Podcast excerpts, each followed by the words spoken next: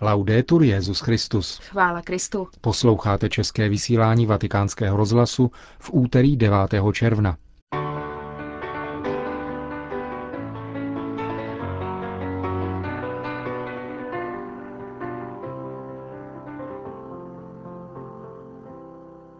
Nejdřív uslyšíte rozhovor s novým předsedou Papežské rady pro pastoraci ve zdravotnictví, arcibiskupem Žimovským. A pak vás seznámíme se sborníkem studií, který přibližuje skutečnou tvář papeže Pia 12. Hezký poslech vám přejí Milan Glázer a Markéta Šindelářová.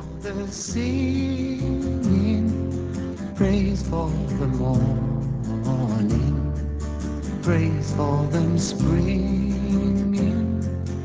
fresh from the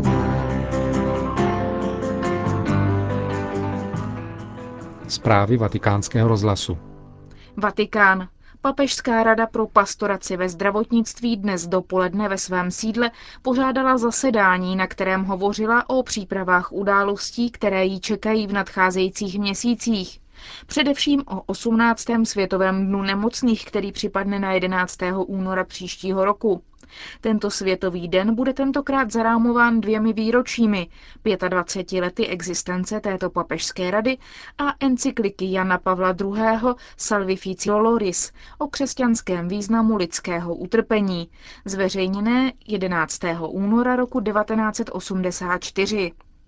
Dopolední zasedání vedl nový předseda Papežské rady pro pastoraci ve zdravotnictví, monsignor Zygmunt Žimovský, dosavadní biskup polské Radomy, který předtím do roku 2002 pracoval 19 let na Kongregaci pro nauku víry spolu s kardinálem Ratzingerem.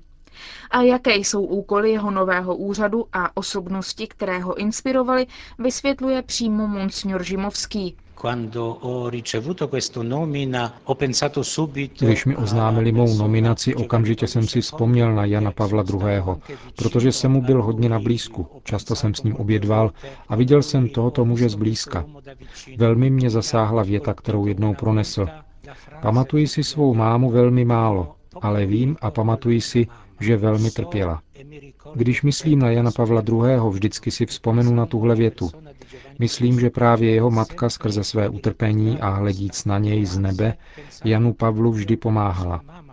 Vždycky jsem se domníval, že právě to, jak mu jeho matka chyběla, ovlivnilo jeho mariánskou zbožnost, protože když u sebe neměl svou pozemskou matku, obracel se k Matce Nebeské, k Madoně. Co se týká příštích plánů, nejdřív bych chtěl citovat slova služebníka božího Jana Pavla II. z encykliky Evangelium Vitae, kde svatý otec připomíná, že lidský život pochází od Boha. Je to jeho dar, jeho obraz a otisk. Je to účast na jeho životním dechu. On říká, že z posvátnosti života vyvěrá jeho nedotknutelnost, vepsaná už od počátku do lidského srdce, do svědomí. Otázka, co to učinil, kterou se Bůh obrací na Kaina poté, co zabil svého bratra Ábela, ukazuje zkušenost každého člověka v hloubi jeho svědomí. Je povolán k nedotknutelnosti života, svého života i života druhých. Dnes jsme bohužel svědky toho, že nedotknutelnost života není respektována. Musíme bojovat za kulturu života, od početí do přirozené smrti. To je závěť svatého Otce. Nedávno jste hovořil na setkání v Ženevě v sídle Světové zdravotnické organizace. Téma tohoto setkání bylo velmi důležité. Světová krize a lidský život. Diskutovali jsme o tom, jakým způsobem krize zasáhla ty nejpotřebnější, nemocné a zvláště děti. Současná ekonomická krize vyvolala obavy zrušením nebo drastickou redukcí zahraničních pomocných programů, zejména v rozvojových zemích. To vystavuje velkému riziku jejich zdravotnické systémy, které už tak kolabují pod náporem endemických, epidemických a virových onemocnění. Víme, jak moc potřebují pomoc africké děti. I naše rada by ráda udělala nějaký viditelný skutek, možná nemocnici nebo zdravotnické zařízení, aby ukázala náš soucit s nejnuznějšími, zvláště dětmi. Papežská rada pro pastoraci ve zdravotnictví zanedlouho oslaví čtvrtstoletí existence. Musíme toto výročí dobře připravit, připomenout, že encyklika Salvifici Doloris hovoří o smyslu lidského života a utrpení. Domnívám se, že je to první encyklika tohoto typu v dějinách církve. Ten dokument vyšel ze srdce Jana Pavla II. Musíme do toho zapojit celý svět a především Řím, který je diecézí svatého otce. Chceme svatého otce pozvat, aby u příležitosti 18. světového dne nemocných předsedal mši svaté v Bazilice nebo na svatopetrském náměstí. Chceme pozvat mnohé trpící, potřebné, opuštěné, ty, kteří chtějí nabídnout své utrpení za církev, za svatého otce, který je dnes ve světě často napadán a to nespravedlivě. Říká nový předseda Papežské rady pro pastoraci ve zdravotnictví Monsignor Zygmunt Žimovský.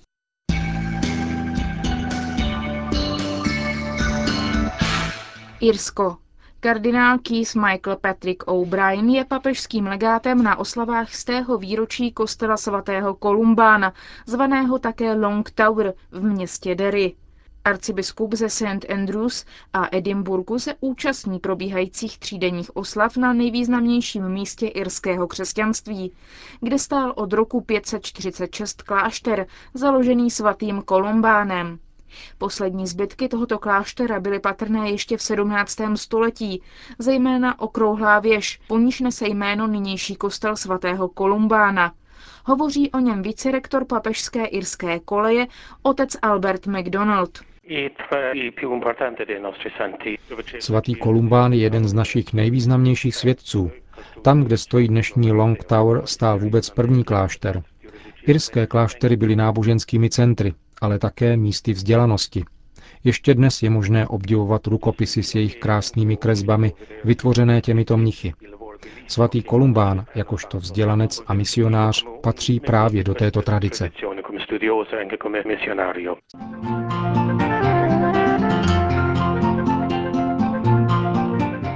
Ho Chi Minh. Větnamští saleziáni s úspěchem evangelizují v Mongolsku, v této zemi po pádu komunistického režimu nebyl v roce 1991 jediný katolík.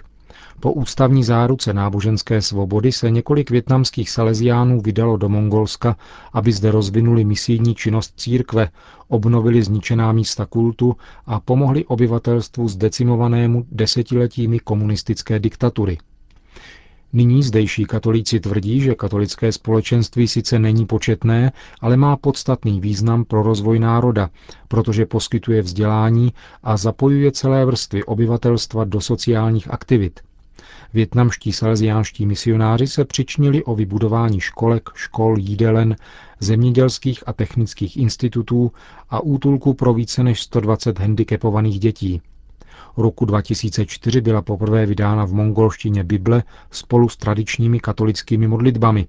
Od roku 2003 je v zemi zřízena apoštolská prefektura v čele s prvním biskupem Mongolska monsignorem Věnčeslau Padiliou. Dnes je v zemi asi tisíc katolíků, z nichž polovina jsou místní, Působí zde 60 zahraničních misionářů různé národnosti a loni vstoupil do semináře první kandidát kněžství z Mongolska.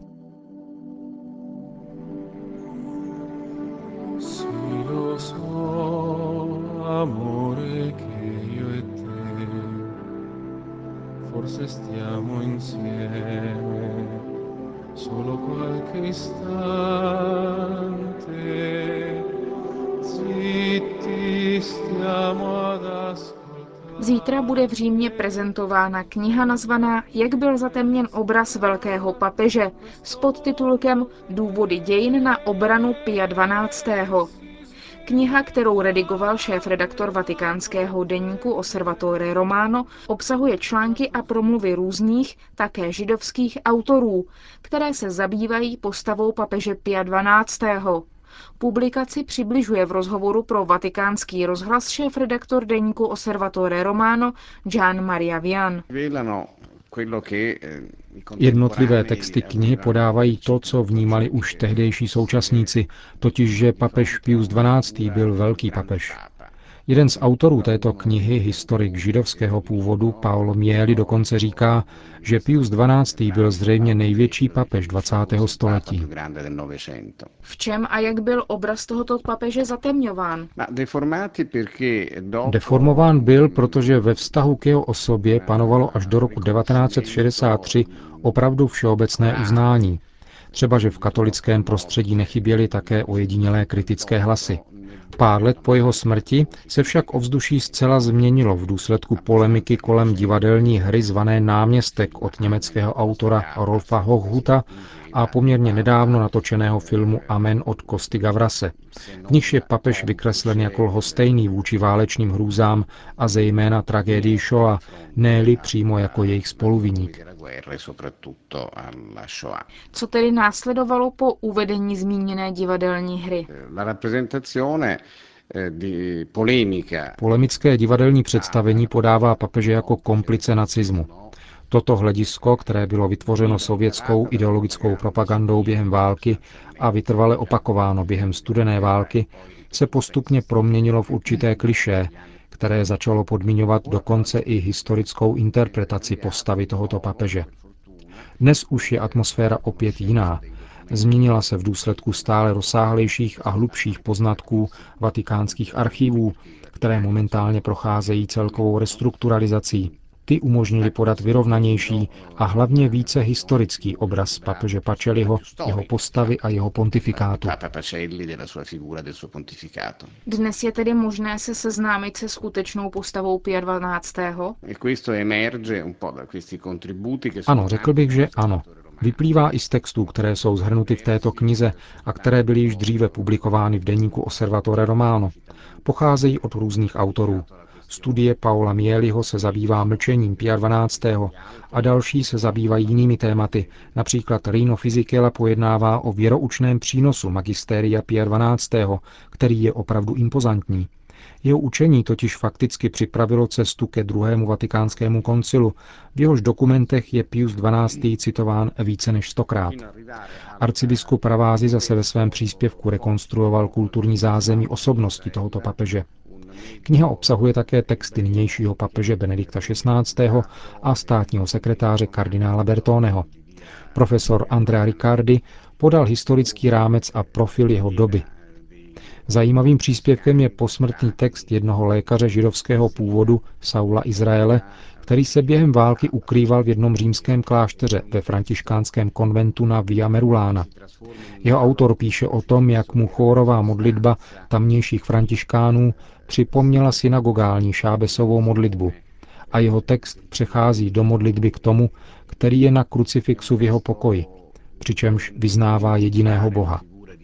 V tomto textu sice není zmiňován Pius XII., ale výmluvně přibližuje dnes již neoddiskutovatelné úsilí Pia XII. i celé církve, totiž záchranou akci, během níž se potichu, mlčky, v mlčení, které bylo bolestné, podařilo zachránit velké množství lidských životů.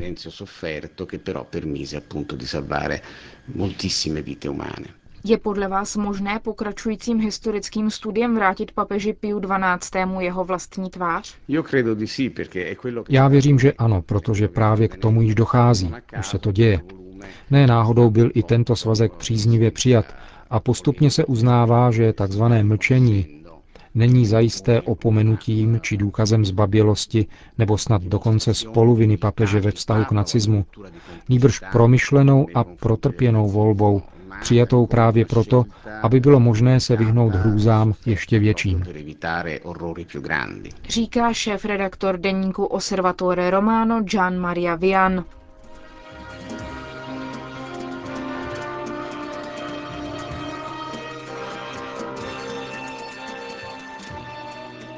Končíme české vysílání vatikánského rozhlasu. Chvála Kristu. Laudetur Jezus Christus.